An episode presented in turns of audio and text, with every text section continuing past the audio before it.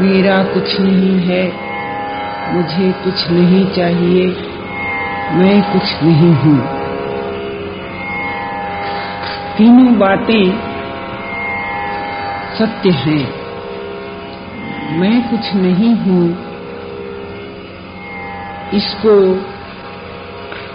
स्वीकार करने में ऐसे ही लोग घबराने लग जाते हैं, घबरा करके प्रश्न कर रहे हैं। उत्तर तो महाराज जी ने बहुत अच्छी तरह दिया है। यह दार्शनिक के विवेचन है तो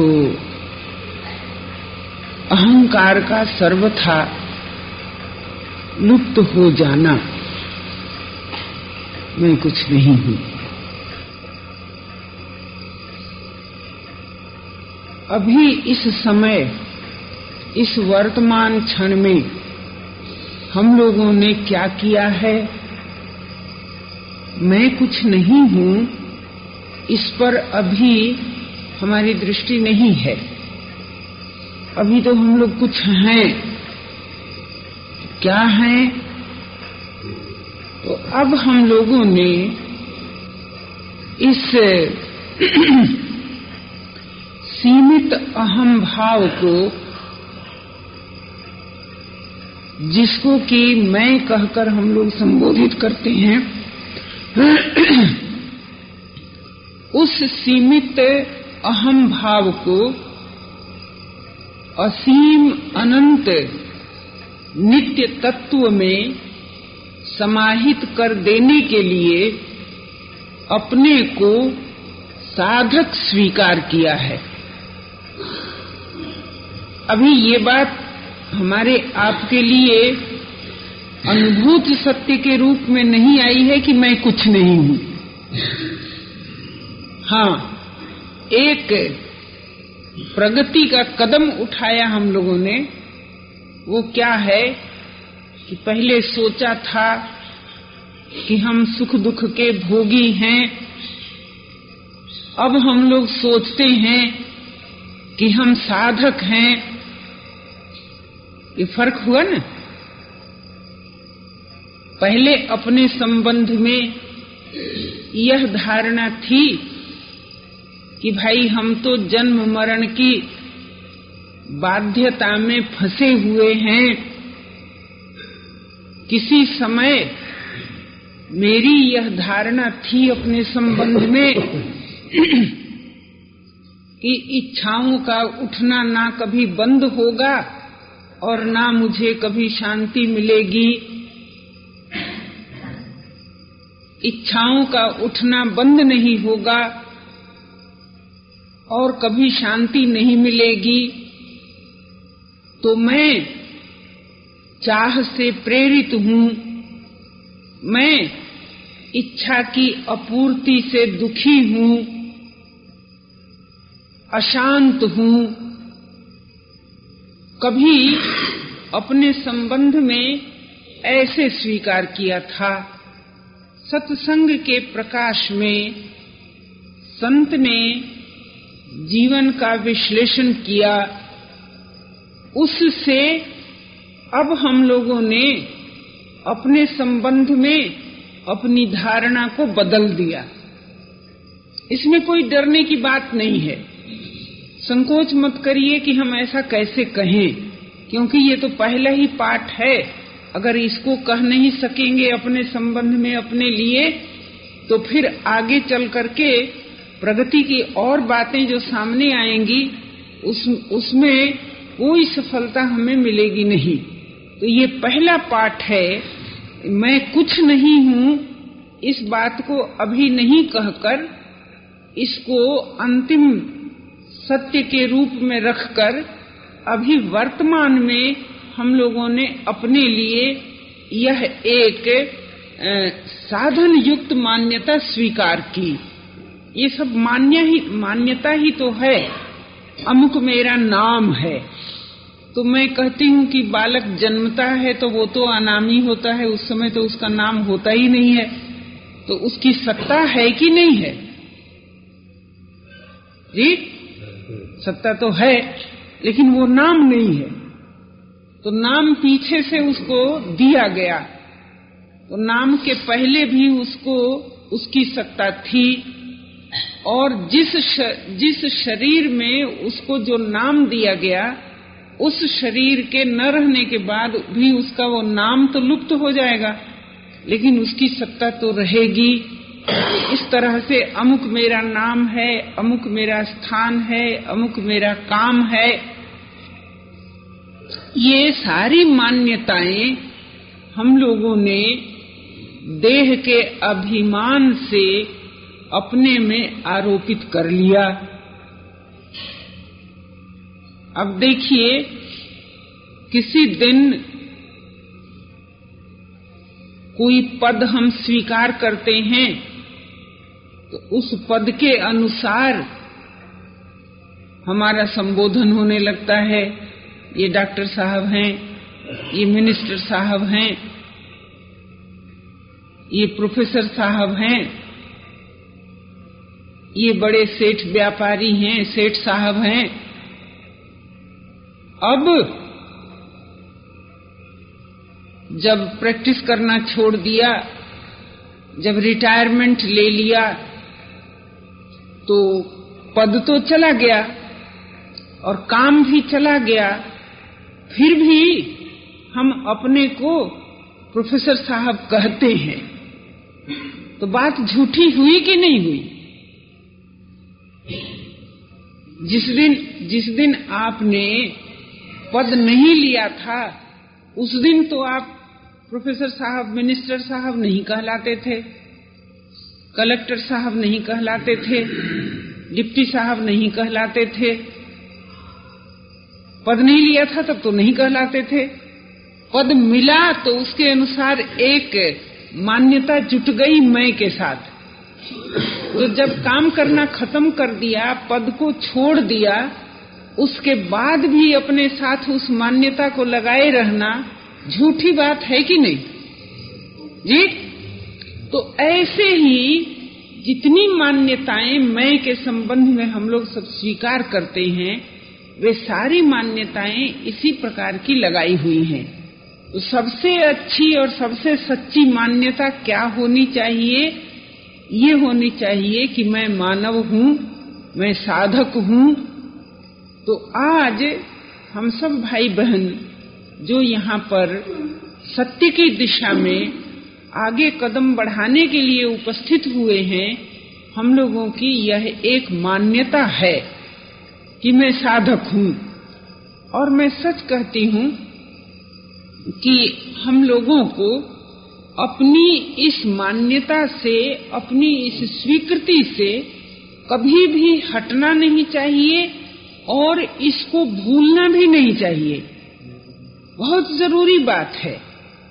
अगर आज मैं ऐसा कहूँ कि हम सब लोग यहाँ जो इकट्ठे हुए हैं असाधक हैं, तो आप इस बात में मेरा समर्थन करेंगे जी? नहीं करेंगे। क्यों नहीं करेंगे? अरे भाई, असाधक होते तो फिर हम सत्संग में आते क्यों? साधना की चर्चा करते क्यों? इस दिशा में सचेष्ट होते क्यों? तो हम सब लोग साधक हैं। और साधक का अर्थ ये नहीं होता कि भूखे नंगे रहते हैं, कि वन में वृक्ष के नीचे बैठते हैं। मानव सेवा संघ ने साधक शब्द का बड़ा सुंदर अर्थ लिया है, वो भी आप भाई बहनों की सेवा में निवेदन कर देती हूँ मैं। साधक मने क्या? जिसमें कोई मांग हो। तो आप अपने में कोई मांग अनुभव करते हैं कि नहीं जी?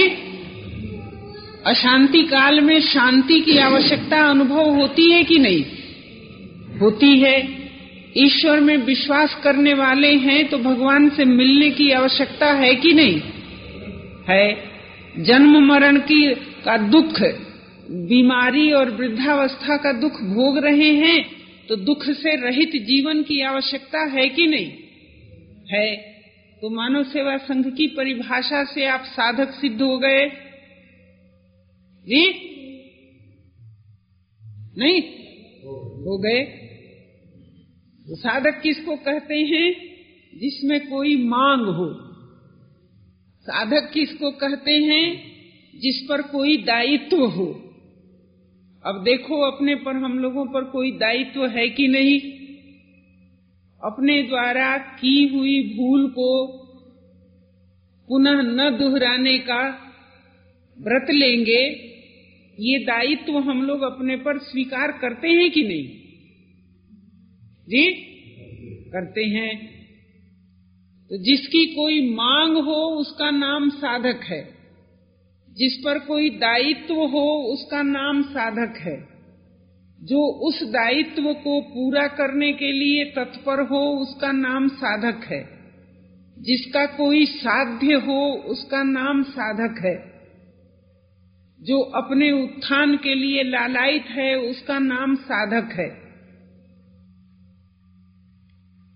चंदन टीका लगाता है कि नहीं, पूरब मुख करके प्रार्थना करता है कि पश्चिम मुंह करके खड़ा होता है, सो निशानी नहीं है।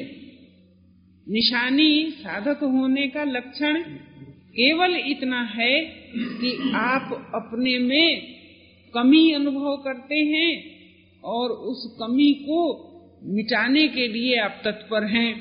तो जिसका कोई साध्य है, जिस पर कोई दायित्व है, जो दायित्व को भी जानता है, जो अपने साध्य को भी जानता है, लक्ष्य को भी जानता है, और दायित्व पूरा करने के लिए जो सामर्थ्य है उसी सामर्थ्य से वो तत्पर है कि नहीं।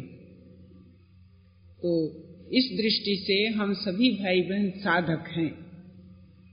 तो आज महाराज जी की वाणी जब मैं सुन रही हूँ और घबरा घबरा करके लोग प्रश्न कर रहे हैं, महाराज मैं कुछ नहीं हूँ, ये कैसी बात। तो मैं आप भाई बहनों की सेवा में निवेदन कर रही हूँ कि वो घड़ी आ तो जाएगी, वो समय आ जाएगा जब आप कुछ नहीं रहेंगे, और वो बड़ी शुभ घड़ी होगी और सबसे ऊंची उपलब्धि की घड़ी होगी।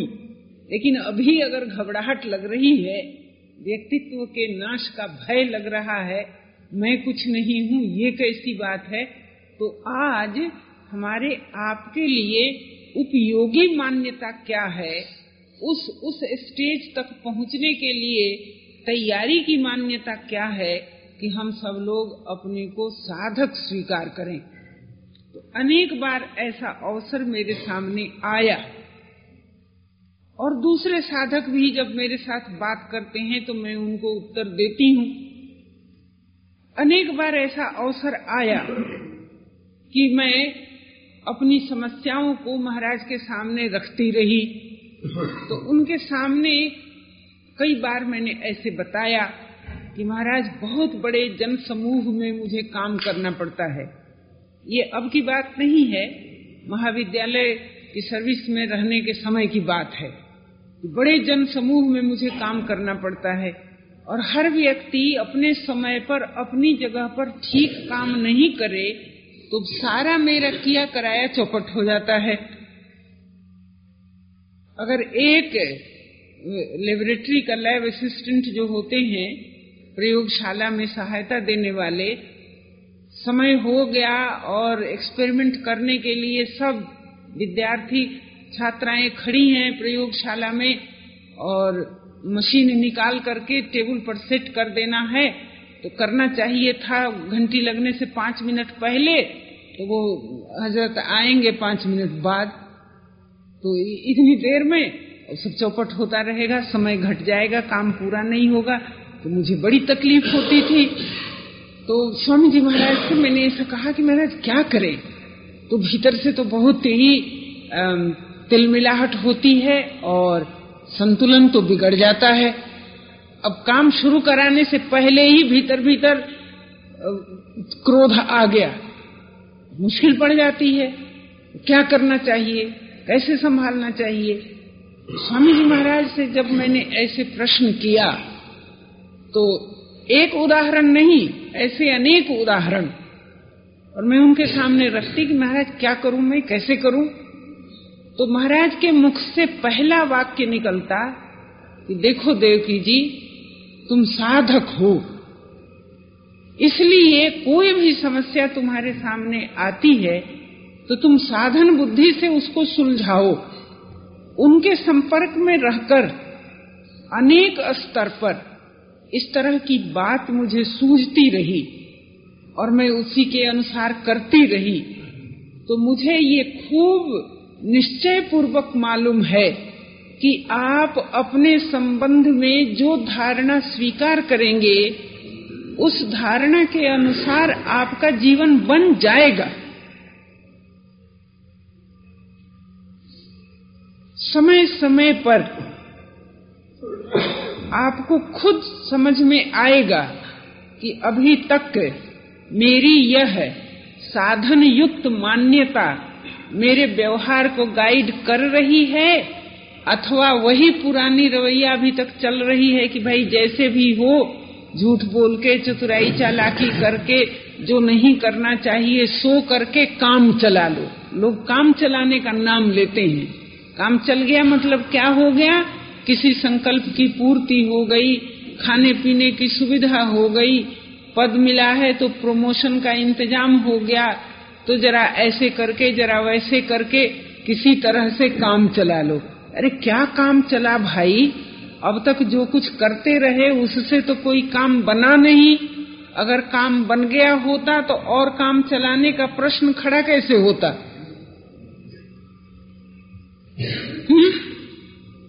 जिसको पाकर कुछ भी पाना शेष नहीं रहता, जिसको पाकर जीवन में दुख नहीं रहता, अभाव नहीं रहता, शरीर के नाश होने से पहले अपने अविनाशी अस्तित्व का बोध हो जाता है। हाड़ मांस के पुतला के साथ फिरते हुए भी उसी व्यक्तित्व में ईश्वरीय प्रेम का प्रादुर्भाव हो जाता है। तो उसके बाद भी कोई काम शेष रहता है क्या? उसके बाद काम चलाना बाकी नहीं रहता है। और अगर ये नहीं हुआ तो आखिरी समय तक तो काम खत्म होता नहीं है। शरीर के नाश हो जाने के बाद भी कुछ काम शेष रह जाता है जो दूसरे लोगों पर निर्भर करता है। कोई दया करके कर देगा तो हो जाएगा, नहीं तो नहीं होगा। ये हालत हो जाती है। तो आज उस दार्शनिक सत्य को हम सब लोग अपनी साधना की उच्चतम उपलब्धि के रूप में रखें। कौन सा दार्शनिक सत्य? कि मैं कुछ नहीं हूँ। ये कब पूरा होगा? अहम का नाश हो जाएगा तब होगा, अथवा परम प्रेमास्पद के प्रेम से आप विभोर हो जाएंगे। फिर अपनेपन की सुध नहीं रहेगी तब होगा। और उसके पहले हम लोगों को क्या करना है? तो महाराज जी ने एक बड़ी आवश्यक बात बताई कि अशुद्धि के साथ जब हम सत्संग के प्रकाश में अशुद्धि को मिटाने का प्रयास करने लग जाते हैं तो अशुद्ध व्यक्तित्व पहले शुद्ध होता है, अशुद्ध अहम पहले शुद्ध होता है। तो इस समय हमारा आपका स्टेज क्या है? इस समय हमारे आपके सामने कौन सा पाठ है साधन महाविद्यालय का? तो हम सभी भाई बहनों को अपने सामने यह रखना चाहिए कि पहले इस पाठ को पढ़ना है कि अहम की अशुद्धि का नाश हो जाए। सत्संग के प्रकाश में हम सब लोग शुद्ध अहम वाले हो जाएं। तो अहम की अशुद्धि का नाश कैसे होगा? तो वो दो वाक्य जो हैं उनको पहले लिया जाएगा। मेरा कुछ नहीं है, मुझे कुछ नहीं चाहिए, ये दोनों व्रत जो हैं अशुद्ध अहम को शुद्ध करते हैं। अशुद्ध अहम जब शुद्ध होता है तब उसमें सत्य की विभूतियां प्रकट होती हैं। आज देखिए कि अशुद्ध अहम के रहते हुए अहम की अशुद्धि के रहते हुए जब हम लोग सोचते हैं कि मैं कुछ नहीं हूँ तो घबराहट मालूम होती है। अरे ये क्या हुआ, हम ही खत्म हो गए तो फिर रहा क्या। अशुद्ध अहम के कारण अहम का लुप्त हो जाना हम लोगों से सहन नहीं होता है, लेकिन जब जब ममता का नाश हो जाए, जब कामनाओं का नाश हो जाए, जब विकारों की निवृत्ति हो जाए, जब लोभ मोह, देह की आसक्ति, धन का लोभ, पद का लोभ, सम्मान का लोभ, ये सब जब खत्म हो जाएगा तब ये दशा नहीं रहेगी। अशुद्धि काल में अहम जो है वो अनंत में समाहित नहीं होता है। किसी भी प्रकार की अशुद्धि शेष रह जाएगी तो अहम रूपी अणु जो है वो उसका ऐसा ऐसा विस्फोट, उसकी ऐसी अभिव्यक्ति कि वो अनंत में समाहित हो जाए, सो नहीं होने पाता। और अशुद्धि का नाश जब होता है तब वह प्रक्रिया अपने आप पूरी हो जाती है। उसको करने के लिए किसी साधक को कोई विशेष प्रयास नहीं करना पड़ता। तो चाहे हम सब लोग योगवित होना पसंद करें, चाहे हम लोग उस निराकार सत्य से अभिन्न होना पसंद करें, चाहे हम लोग उस नित्य तत्व को अपना परम प्रेमास्पद मानकर उसके प्रेम में समाहित होना पसंद करें, योगवित होना चाहे तो, तत्ववित होना चाहे तो, और भगवत भक्त होना चाहे तो, हम लोगों की तैयारी का पहला कदम होगा कि मेरा कुछ नहीं है, मुझे कुछ नहीं चाहिए। अकेले अकेले बैठ करके इस संबंध में विचार करिएगा।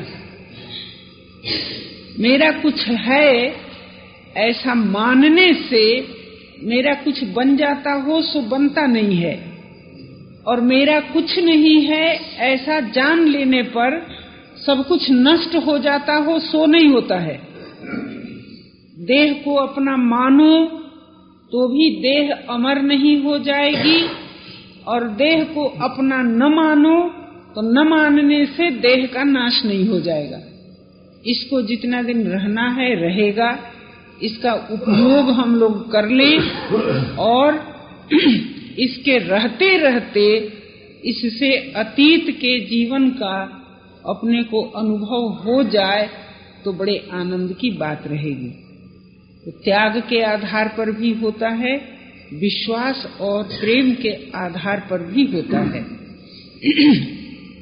आप जब याद रखेंगे कि मैं साधक हूँ, आप जब याद रखेंगे कि मैं मानव सेवा संघ का सदस्य हूँ, आप जब याद रखेंगे कि मैं मानव सेवा संघ का स्थायी साधक हूँ, तब क्या होगा कि तब काम करते समय, व्यवहार करते समय आपका ध्यान रहेगा इस बात पर कि भाई मुझे तो वस्तु की अपेक्षा, सिक्के की अपेक्षा वस्तु को महत्व देना है, वस्तु की अपेक्षा व्यक्ति को महत्व देना है, व्यक्ति की अपेक्षा विवेक को महत्व देना है, और विवेक की अपेक्षा सत्य को महत्व देना है। एक नियम है ना अपना। तो मानव सेवा संघ की सदस्यता स्वीकार करने का अर्थ क्या है कि व्यवहार करते समय आपको याद रहे। याद रहेगा तो बड़ा लाभ होगा आपको। प्रलोभन पर विजय पाने में, जो नहीं करना चाहिए उससे बच जाने में आपको बहुत बल मिलेगा। मान्यता स्वीकार करने का अर्थ क्या है? मान्यता स्वीकार करने का अर्थ ये है कि वो हमारे लिए एक गाइडलाइन बन जाए। अब सिक्के से वस्तु का मूल्य अधिक है, क्यों? भूखा आदमी है, उसके सामने नोट की ढेरी लगा दीजिए और 2 रोटी रख दीजिए, उससे पूछिएगा कि किसको लोगे, तो भूखे आदमी की जरूरत नोट से पूरी होगी कि रोटी से? रूप से। नोट अगर उसके सामने रख दिया जाए और वस्तु उसके सामने न हो तो सोने हीरे की ढेरी हो तब भी उसकी भूख मिट सकती है जी? नहीं मिट सकती है। तो शरीर को भी संभाल के रखना हो तो सिक्के की अपेक्षा वस्तु का मूल्य अधिक है। अगर आप याद रखेंगे इस बात को तो वस्तु को हटा करके सिक्के को महत्व नहीं देंगे, और अगर किसी वस्तु और किसी व्यक्ति को सामने खड़ा किया जाए तो वस्तु की रक्षा में विशेष ध्यान देना चाहिए कि व्यक्ति की रक्षा में। व्यक्ति की रक्षा में तो आप अगर याद रखेंगे कि मैं मानव सेवा संघ का साधक हूं तो सिद्ध पुरुष भले न हो जाए तुरंत, उसमें देर लग सकती है, लेकिन यह मान्यता आपको स्थूलता से सूक्ष्मता की ओर जाने में मदद कर सकती है अगर आप मदद लेना चाहें तो। कभी कभी साथ में रहने वाले साथियों में किसी किसी वस्तु की कभी क्षति हो जाती, कोई चीज गिर जाए, टूट जाए, नुकसान हो जाए, अथवा किसी ने ऐसा कुछ असावधानी से कर दिया, तो व्यक्ति की असावधानी के लिए तो महाराज बहुत सचेत करते रहते थे हमको कि असावधानी मत करो, तुम्हारी असावधानी से किसी वस्तु का नुकसान नहीं होना चाहिए। लेकिन किसी साधक की राग निवृत्ति के लिए वस्तु को खर्च करने की जरूरत पड़े तो लाख करोड़ हो जाए तो सब बरसा दें उस पर। महाराज ऐसा क्यों? तो कहते कि भाई देखो, वस्तु से व्यक्ति की कीमत ज्यादा है, उसकी राग निवृत्ति हो जाए, उसको उसकी अशुद्धि का नाश हो जाए, उसमें शांति आ जाए, तो ऐसे शांत परायण साधक के लिए सारी दुनिया की वस्तु लुटाई जा सकती है। वस्तु से व्यक्ति का मूल्य ज्यादा है। व्यक्ति के दिल को दबाओ मत, व्यक्ति पर पराधीनता का एहसान लादो मत, व्यक्ति के मार्ग में वस्तु के कारण से बाधा मत हो जाओ, व्यक्ति की रक्षा को प्रधानता दो, वस्तु की रक्षा में व्यक्ति की हानि न हो जाए। तो यदि हम लोग अपने को साधक स्वीकार करते हैं, मानव सेवा संघ के सदस्य, केवल सदस्य, अस्थाई साधक हैं कि आजीवन कार्यकर्ता हैं ये नहीं कहती हूं मैं, सहज भाव से जिसने संत को प्यार किया, संघ को प्यार किया, इस संस्था की मामूली सदस्यता, 125 रुपये साल चंदा वाली सदस्यता जो है, उस सदस्यता को भी आपने सच्चाई से स्वीकार किया है तो व्यवहार करते समय आपको याद आना चाहिए। और याद आती रहेगी ये बात तो सचमुच आप में मानवता को मूल्य देने की सामर्थ्य आ जाएगी। व्यक्ति से विवेक को, विवेक से सत्य को। तो आज हमारे लिए पाठ क्या है कि हम सब लोग अपने को साधक स्वीकार करें। तो साधकों के सोचने का ढंग दूसरा है। एक लड़की अपने को साधक मानती है और उसने एक विषय पर मुझसे सलाह ली, टेम्पररी सर्विस में है तो उससे ऊंचा पद मिलेगा, उससे अच्छी सर्विस मिलेगी, अधिक आमदनी वाली सर्विस मिलेगी, ऐसा सोच करके उसने मुझसे सलाह मांगी। तो मैंने उससे पूछा कि तुम विचार करके देखो कि धन कमाना तुम्हारे जीवन का लक्ष्य है क्या? तो उसने कहा सो तो नहीं। तो मैंने कहा कि तुम्हारी योग्यता का उपयोग तो जहां तुम हो वहीं पर हो रहा है। तो एक प्रकार की रहन सहन एक जगह पर सेट हो गई है, उसमें रह करके अच्छी तरह से तुम्हारा काम चल रहा है, तो योग्यता का उपयोग हो ही रहा है और शरीर और समाज के संबंध का निर्वाह हो ही रहा है, तो सब इंतजाम बिगाड़ करके फिर एक बेचैनी में प्रवेश करने की क्या जरूरत है? अगर तुम साधक हो धन कमाना तुम्हारे जीवन का लक्ष्य नहीं है। जो मिल गया है उसको समाज की सेवा में लगाने का प्रश्न है। तो सब बनाया बनाया इंतजाम बिगाड़ करके सेट किया हुआ और बेचैनी काहे के लिए खरीदो। तो उसकी समझ में आ गई बात। तो उसने कहा कि नहीं जाते इंटरव्यू में, और नहीं तो मध्य प्रदेश में कि कहाँ कहीं इंटरव्यू में जाने की बात थी, तो नहीं जाएंगे। तो क्या हो गया? जिसने अपने को साधक स्वीकार किया उसका लक्ष्य उसके सामने निर्धारित हो जाता है।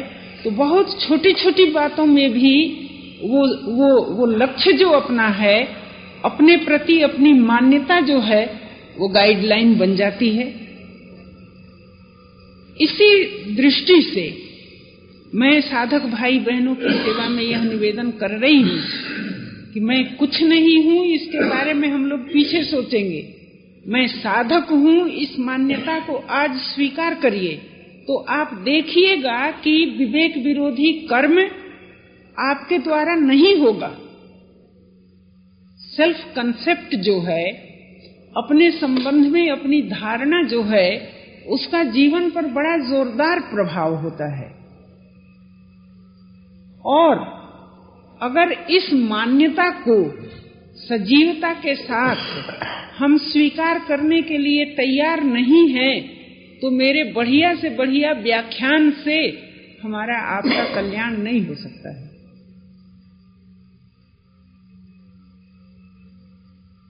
ठीक,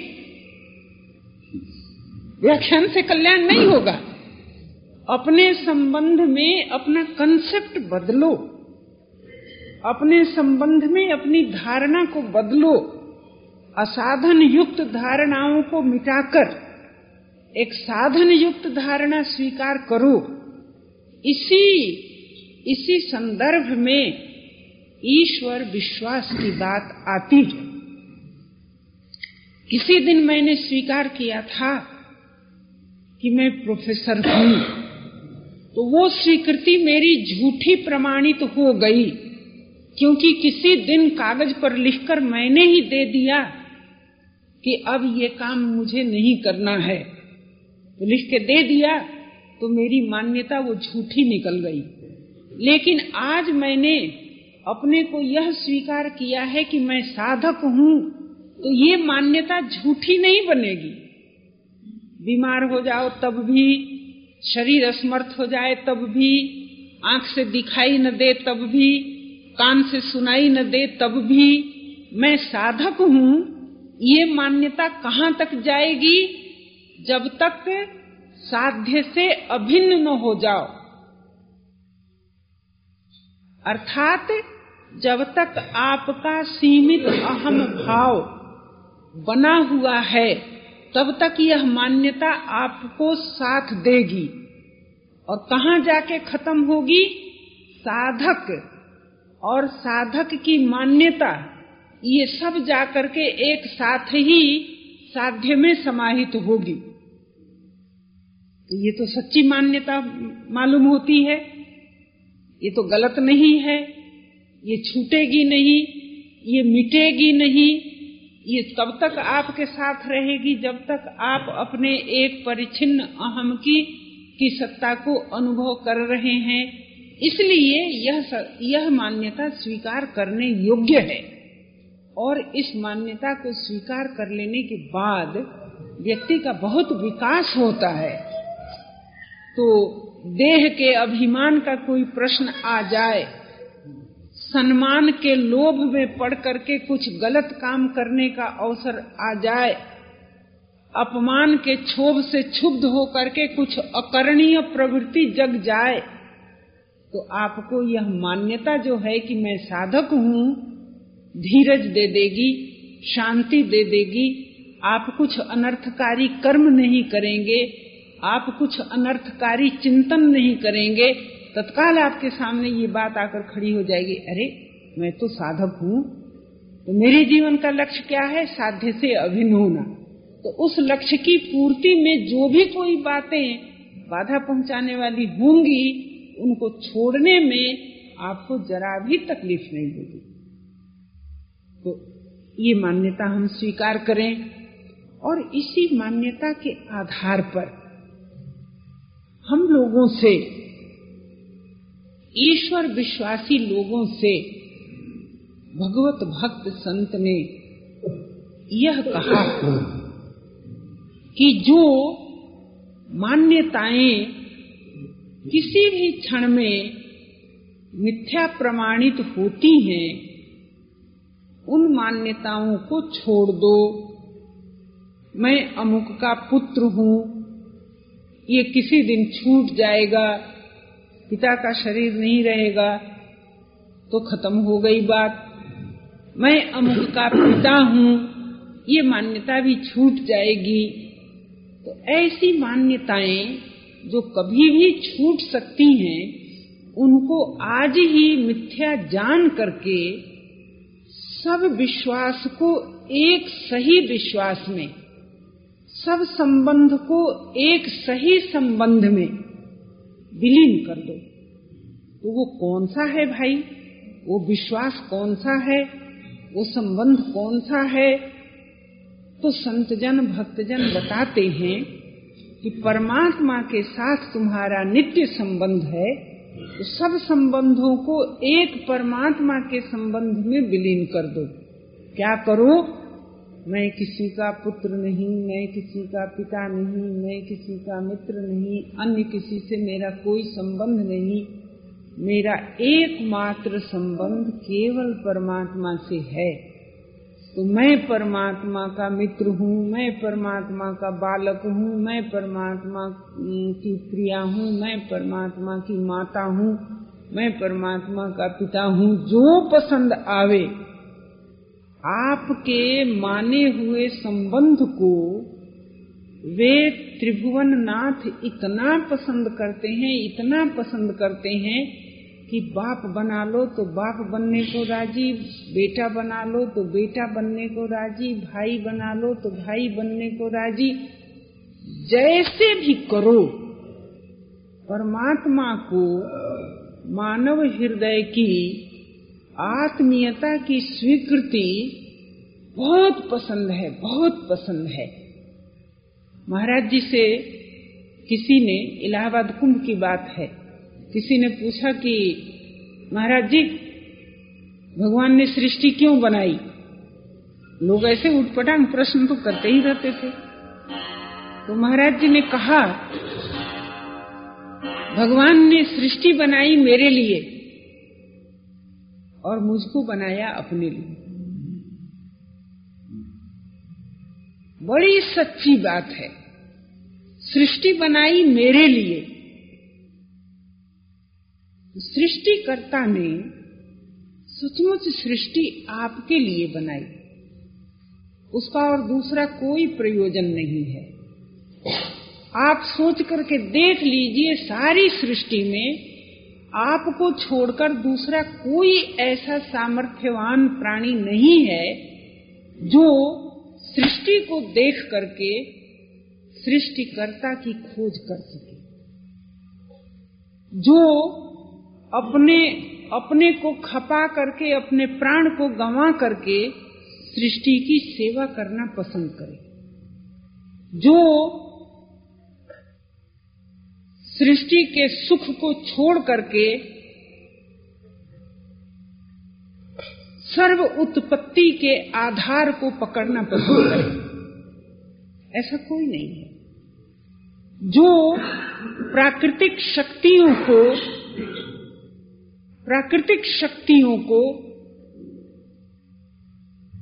प्राणियों के उपयोग के लायक काम में ले सके। जैसे मान लीजिए कि धरती में उर्वरा शक्ति है, सृष्टिकर्ता ने बना तो दिया, खेती करने आते हैं क्या जी? हल चलाने आते हैं? नहीं आते हैं। अब धरती में उर्वरा शक्ति है, उसमें मेहनत करने से, उसमें बीज डालने से अन्न उपजेगा और प्राणियों के शरीर का भरण पोषण होगा। तो धरती में जो उर्वरा शक्ति है, उस उर्वरा शक्ति के उपयोग करना उसकी खोज करना, उसकी शोध करना, उसमें काम करना, उसको समाज के लिए, शरीर के लिए उपयोगी बनाना, तो ये तो आपका काम है, आप करते हैं इसको। तो सारी सृष्टि बनाई उन्होंने आपके प्यार से प्रेरित होकर के आपको सुख देने के लिए, और आपको बनाया अपने लिए। तो सचमुच मानव जीवन की रचना जो है बड़े ऊंचे उद्देश्य से हुई है। और मैं क्या बताऊं, वैज्ञानिक सत्य को न जानने वाले लोग अविनाशी तत्व को, परमात्मा को यूं ही अपनी अज्ञानता में उड़ाते रहते हैं। नहीं तो सचमुच जिन लोगों ने वैज्ञानिक दृष्टिकोण से जीवन के सत्य पर विचार किया, उन लोगों ने इस सत्य को पहचाना। ये मैं समझती हूँ कि करीब 30 वर्ष पहले की बात हो गई। मनोविज्ञान के विषय को आदमी कितना स्थूल स्तर से आरंभ करता है, और उन्होंने खोज करते करते करते करते अंत में थ्योरी क्या बनाई, पर्पसिविज्म।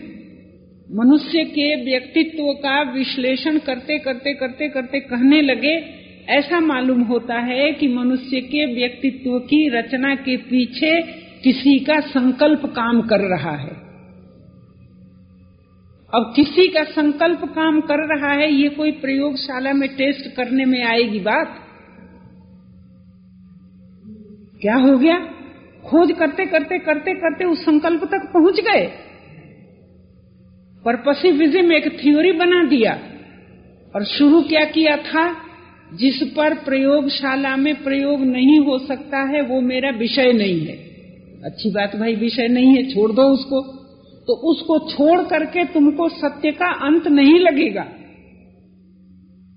एक्सप्लेनेशन देते देते देते देते पहुंच गए वहां तक।